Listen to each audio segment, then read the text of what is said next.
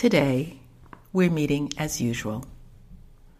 From what I've seen of your reports on your special development of mindfulness, to read the facts within yourselves, some of you have really benefited in terms of penetrating in to read what's going on inside.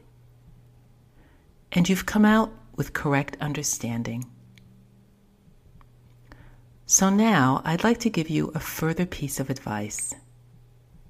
In developing mindfulness as a foundation for probing in to know the truth within yourself, you have to apply a level of effort and persistence that's appropriate to the task. This is because, as we all know, the mind is cloaked in defilements and mental effluents. If we don't train it, and force it, it'll turn weak and lax. It won't have any strength. You have to make your persistence more and more constant so that your probing and investigation will be able to see all the way through to clear insight. Clear insight doesn't come from thinking and speculating. It comes from investigating the mind while it's gathered into an adequate level of calm and stability. You look deeply into every aspect of the mind when it's neutral and calm, free from thought fabrications or likes and dislikes for its preoccupations. You have to work at maintaining this state and at the same time probe deeply into it because superficial knowledge isn't true knowledge. As long as you haven't probed deeply into the mind, you don't really know anything. The mind is simply calm on an external level, and your reading of the aspects of the wanderings of the mind under the influence of defilement, craving, and attachment isn't clear. So you have to try to peer into yourself until you reach a level of awareness that can maintain its balance and let you contemplate your way to sharper understanding. If you don't contemplate so as to give rise to true knowledge, your mindfulness will stay just on the surface. The same principle holds with contemplating the body. You have to probe deeply into the ways in which the body is repulsive and composed of physical elements. This is what it means to read the body so as to understand it, so that you can explore yourself in all of your activities. This way, you prevent your mind from straying off the path and keep it focused on seeing how it can burn away the defilements as they arise which is very delicate work.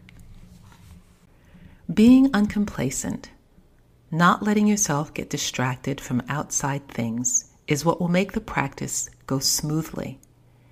It will enable you to examine the germs in the mind in a skillful way so that you can eliminate the subtlest ones ignorance and delusion. Normally, we aren't fully aware of even the blatant germs. But now that the blatant ones are inactivated because of the mind's solid focus, we can look into the more profound areas to catch sight of the deceits of craving and defilements in whatever way they move into action.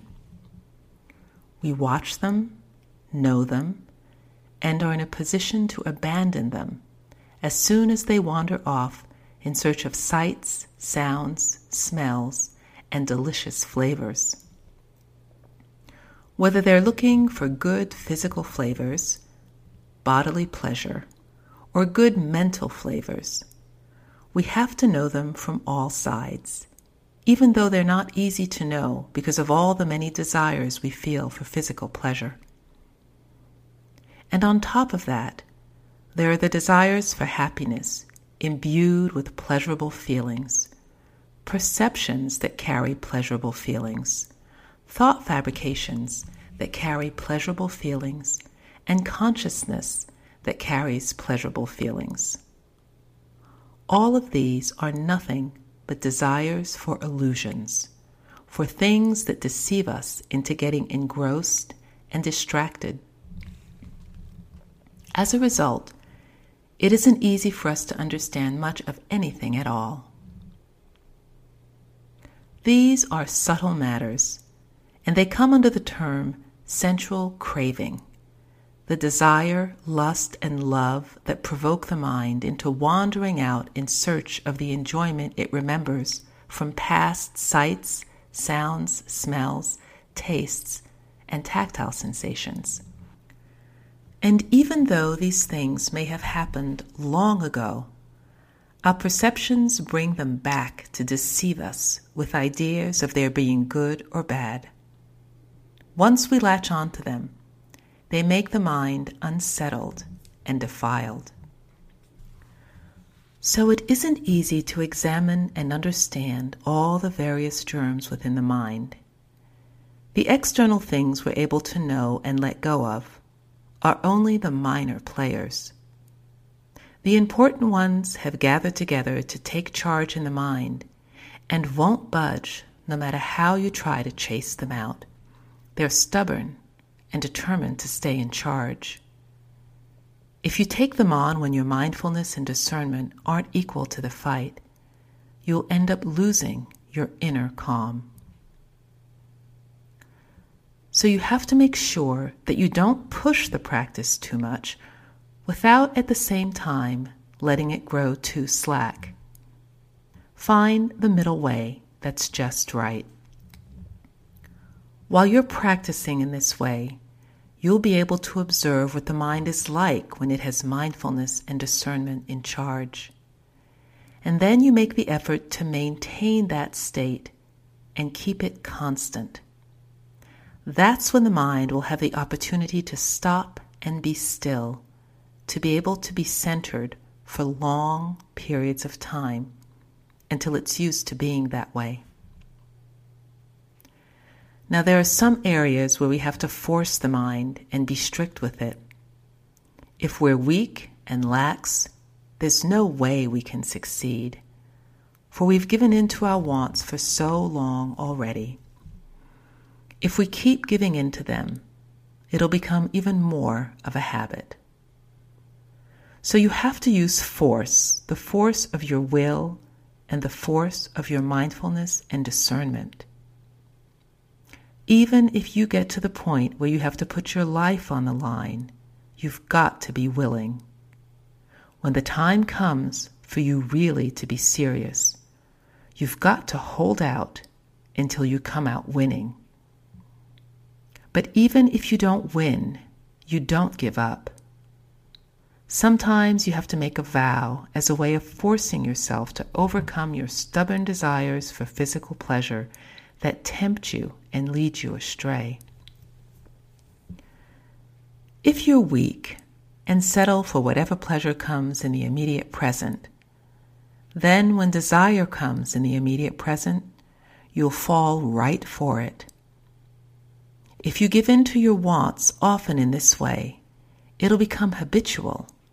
For defilement is always looking for the chance to tempt you, to incite you. As when we try to give up an addiction to betel, cigarettes, or meat. It's hard to do because craving is always tempting us. Take just a little, it says, just a taste. It doesn't matter.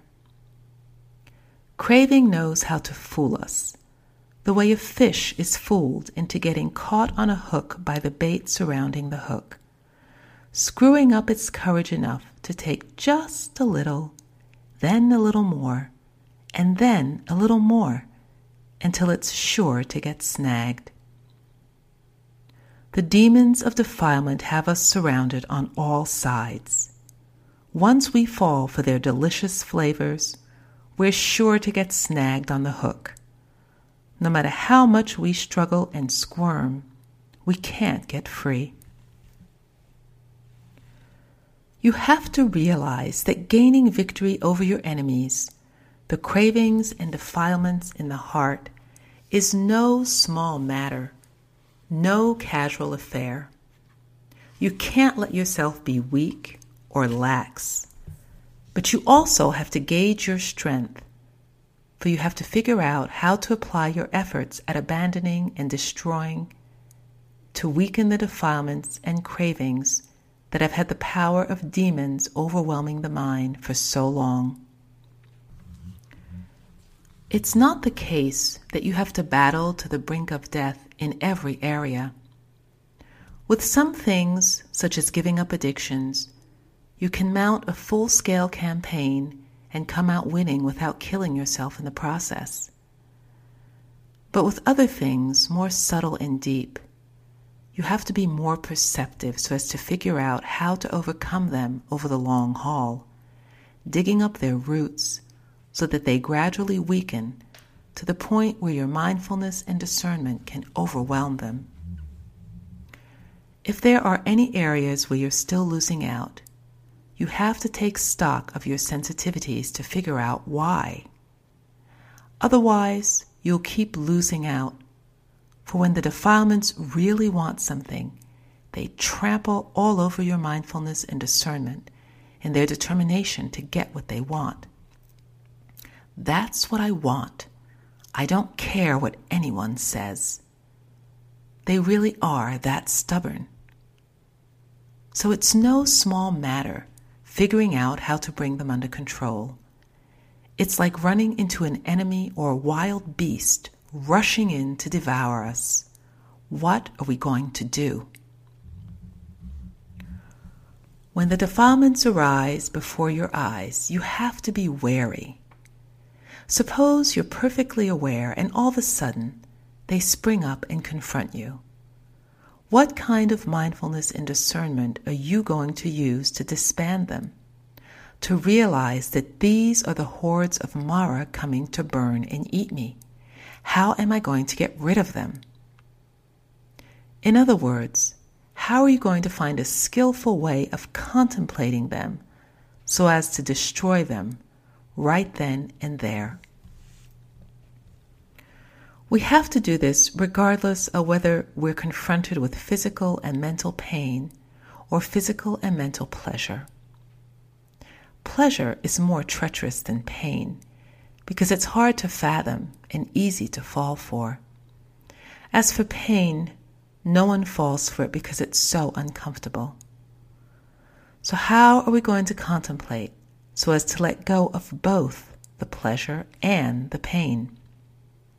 This is the problem we're faced with at every moment. It's not the case that when we practice, we accept only the pleasure and stop when we run into pain. That's not the case at all. We have to learn how to read both sides, to see that the pain is inconstant and stressful, and that the pleasure is inconstant and stressful too. We have to penetrate clear through these things. Otherwise, we'll be deluded by the deceits of the cravings that want pleasure, whether it's physical pleasure or whatever. Our every activity, sitting, standing, walking, and lying down, is really for the sake of pleasure, isn't it? So, this is why there are so many, many ways in which we're deluded with pleasure. Whatever we do, we do for the sake of pleasure without realizing how deeply we've mired ourselves in suffering and stress. When we contemplate inconstancy, stress, and not selfness, we don't get anywhere in our contemplation because we haven't seen through pleasure. We still think that it's a good thing. We have to probe into the fact that there's no real ease to physical or mental pleasure. It's all stress. When you can see it from this angle, that's when you'll come to understand inconstancy. Then, once the mind isn't focused on wanting pleasure all the time, its stresses and pains will lighten it will be able to see them as something common and normal. To see that if you try to change the pains to find ease, there's no ease to be found. In this way, you won't be overly concerned with trying to change the pains, for you'll see that there's no pleasure or ease to the aggregates, that they give nothing but stress and pain. As in the Buddhist teachings that we chant every day, form is stressful, feeling, perception, thought fabrications, and consciousness are all stressful. The problem is that we haven't investigated into the truth of our own form, feelings, perceptions, thought fabrications, and consciousness. Our insight isn't yet penetrating because we haven't looked from the angle of true knowing. And so we get deluded here and lost there in our search for pleasure, finding nothing but pain and yet mistaking it for pleasure. This shows that we still haven't opened our ears and eyes. We still don't know the truth. Once we do know the truth, though, the mind will be more inclined to grow still and calm than to go wandering off. The reason it goes wandering off is because it's looking for pleasure. But once it realizes there's no real pleasure to be found in that way, it settles down and grows still. All the cravings that provoke and unsettle the mind come down to nothing but the desire for pleasure. So we have to contemplate so as to see that the aggregates have no pleasure to offer that they're stressful by their very nature. They're not us or ours. Take them apart and have a good look at them, starting with the body. Analyze your body down to its elements so that the mind won't keep latching onto it as me or mine. You have to do this over and over again until you really understand. It's the same as when we chant the passage for recollection while using the requisites food, clothing, shelter, and medicine every day. We do this so as to gain real understanding. If we don't do this every day, we forget and get deluded into loving and worrying about the body as my body, myself. No matter how much we keep latching onto it over and over again, it's not easy for us to realize what we're doing. Even though we have the Buddhist teachings available explaining these things in every way. Or we may have contemplated to some extent, but we haven't seen things clearly. We've seen only in a vague, blurry way, and then flitted off oblivious without having probed in to see all the way through. This is because the mind isn't firmly centered, it isn't still. It keeps wandering off to find things to think about and get itself all agitated. This way, it can't really get to know anything at all. All it knows are a few little perceptions. This is the way it's been for who knows how many years now. It's as if our vision has been clouded by spots that we haven't yet removed from our eyes. Those who aren't interested in exploring, who don't make an effort to get to the facts, don't wonder about anything at all. They're free from doubt, all right, but it's because their thoughts have been smothered by delusion. If we start exploring and contemplating, we'll have to wonder about the things we don't yet know. What's this? What does it mean? How should I deal with it? These are questions that lead us to explore. If we don't explore, it's because we don't have any intelligence. Or we may gain a few little insights, but we let them pass, so we never explore deeply into the basic principles of the practice.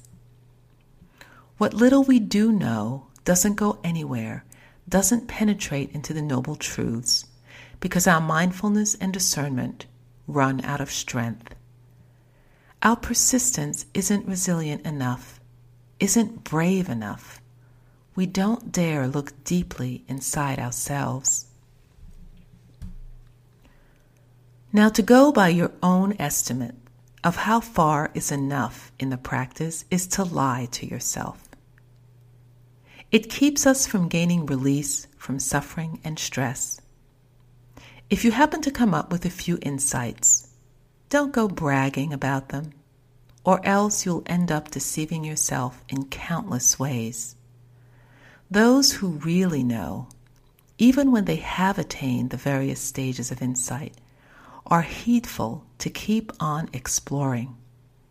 They don't get stuck on this stage or that. Even when their insights are correct, they don't stop right there and start bragging, for that's the way of a fool. Intelligent people, even though they see things clearly, always keep an eye out for the enemies lying in wait for them on the deeper, more subtle levels ahead. They have to keep penetrating further and further in they have no sense that this or that level is plenty enough. For how can it be enough? The defilements are still burning away, so how can you brag? Even though your knowledge may be true, how can you be complacent when your mind has yet to establish a foundation for itself? As you investigate with mindfulness and discernment, complacency is the major problem. You have to be uncomplacent in the practice if you want to keep up with the fact that life is ebbing away, ebbing with every moment. And how should you live so that you can be said to be uncomplacent? This is an extremely important question. For if you're not alive to it, then no matter how many days or months you practice meditation or restraint of the senses. It's simply a temporary exercise. When you're done, you get back to your same old turmoil as before. And watch out for your mouth. You'll have trouble not bragging, for the defilements will provoke you into speaking. They want to speak, they want to brag. They won't let you be silent.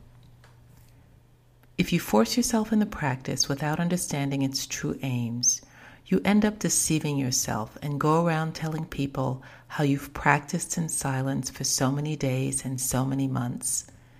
This is deceiving yourself and others as well. The truth of the matter is that you're still a slave to stupidity, obeying the many levels of defilement and craving within yourself without realizing that fact. If someone praises you, you really prick up your ears, wag your tail, and instead of explaining the harm of the defilements and craving you were able to find within yourself, you simply want to brag. So, the practice of the Dhamma isn't something that you can just muddle your way through.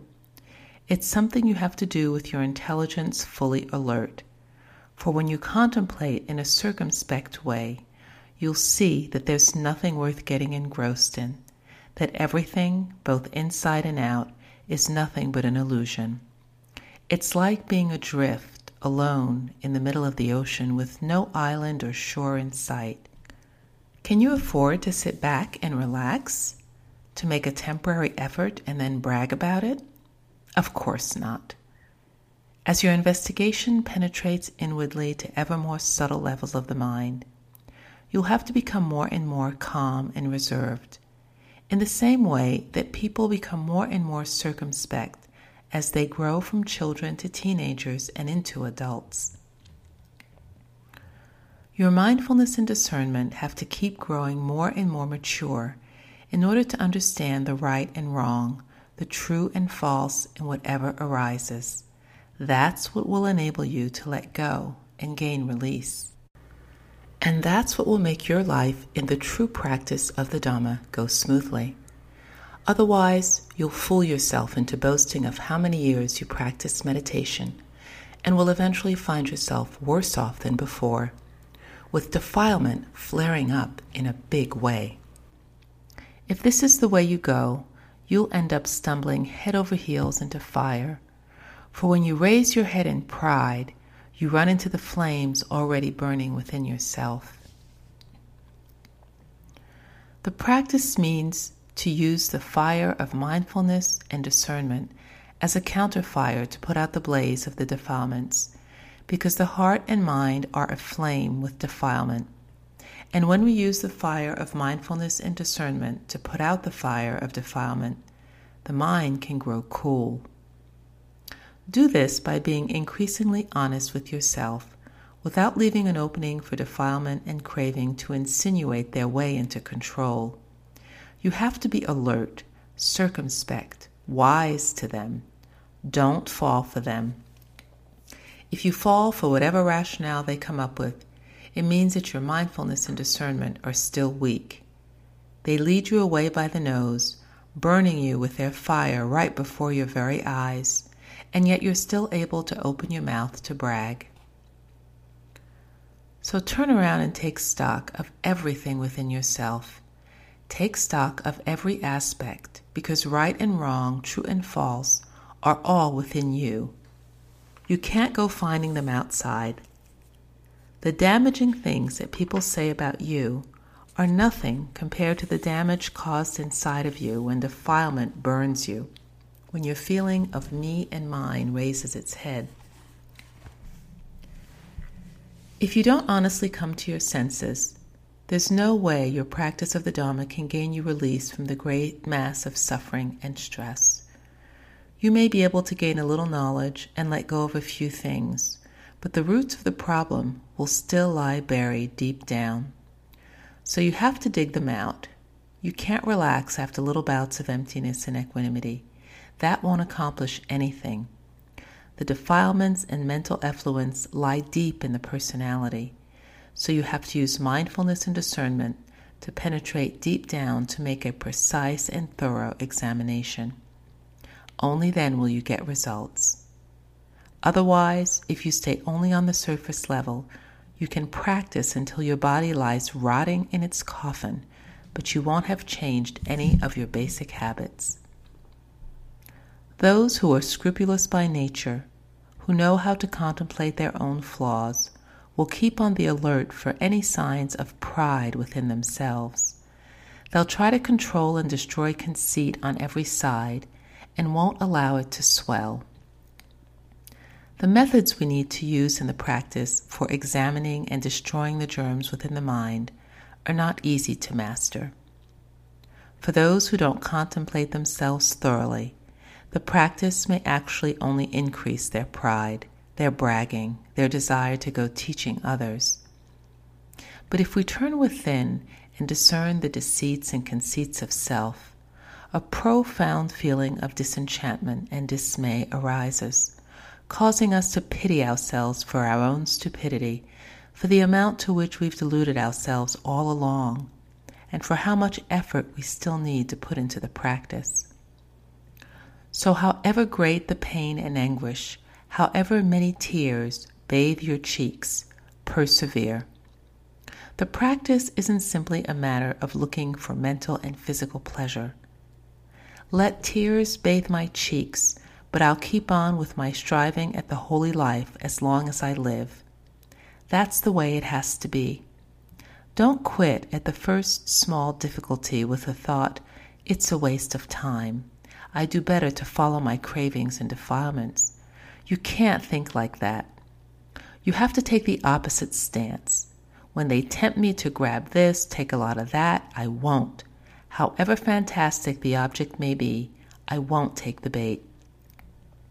Make a firm declaration. This is the only way to get results. Otherwise, you'll never work yourself free, for the defilements have all sorts of tricks up their sleeves. If you get wise to one trick, they simply change to another, and then another. If we're not observant to see how much we've been deceived by the defilements in all sorts of ways, we won't come to know the truth within ourselves. Other people may fool us now and then, but the defilements fool us all the time. We fall for them hook, line, and sinker. Our trust in the Lord Buddha is nothing compared to our trust in them. We're disciples of the demons of craving, letting them lead us ever deeper into their jungle. If you don't contemplate to see this for yourself, you're lost in that jungle charnel ground where the demons keep roasting you to make you squirm with desires and every form of distress. Even though you've come to stay in a place with few disturbances, these demons still manage to tempt and draw you away. Just notice how the saliva flows when you come across anything delicious. So you have to decide to be either a warrior or a loser. The practice requires that you do battle with defilements and cravings. Always be on your guard, whatever the approach they take to seduce and deceive you. Other people can't come in to lead you away, but the demons of your own defilements can because you're willing to trust them, to be their slave. You have to contemplate yourself carefully so that you're no longer enslaved to them and can reach total freedom within yourself. Make an effort to develop your mindfulness and discernment so as to gain clear insight, and then let go until suffering and stress disband in every way.